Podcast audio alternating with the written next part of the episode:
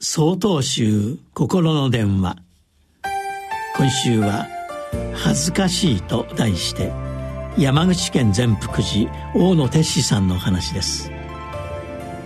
聞くは一時の恥。聞かぬは一生の恥。という言葉があります。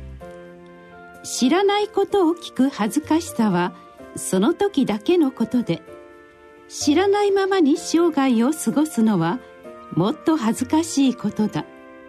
知ったかぶりをせずに質問しなさい。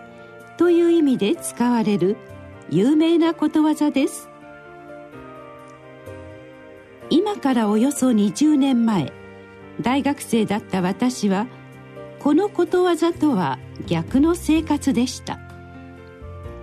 質問しようと思っても他人の目と口を必要以上に意識して萎縮してしまい知らないことを知らないと言えず知ったかぶりをして自分の表面のみを飾りごまかしていました。無駄にプライドばかり高く恥をかきたくない。他人にないがしろにされたくないと強く思っていたのが原因でしょう。そんな私を変えてくれるきっかけとなった先生がいます。その先生は有名大学の名誉教授で文学博士。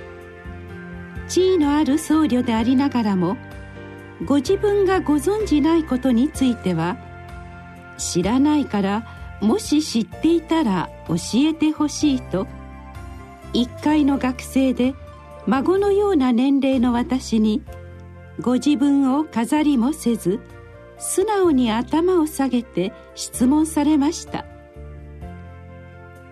先生の行動に大変驚いた私は勇気を振り絞って「どうやったらそんなに素直になれるのですか?」と尋ねてみました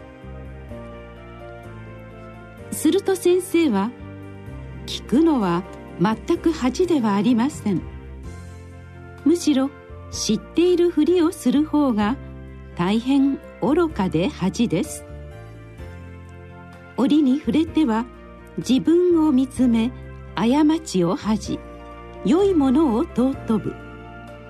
また世間の決まりに照らして過ちを恥じ悪いものから離れる。こんなふうに本当の意味で恥じる時。恥は人間を大きく成長させる原動力になってくれます。と丁寧に教えてくださいました。先生の行動と言葉に深く感動した私は自らの行動を変えていこうと決意したのでした。6月6日よりお話が変わります。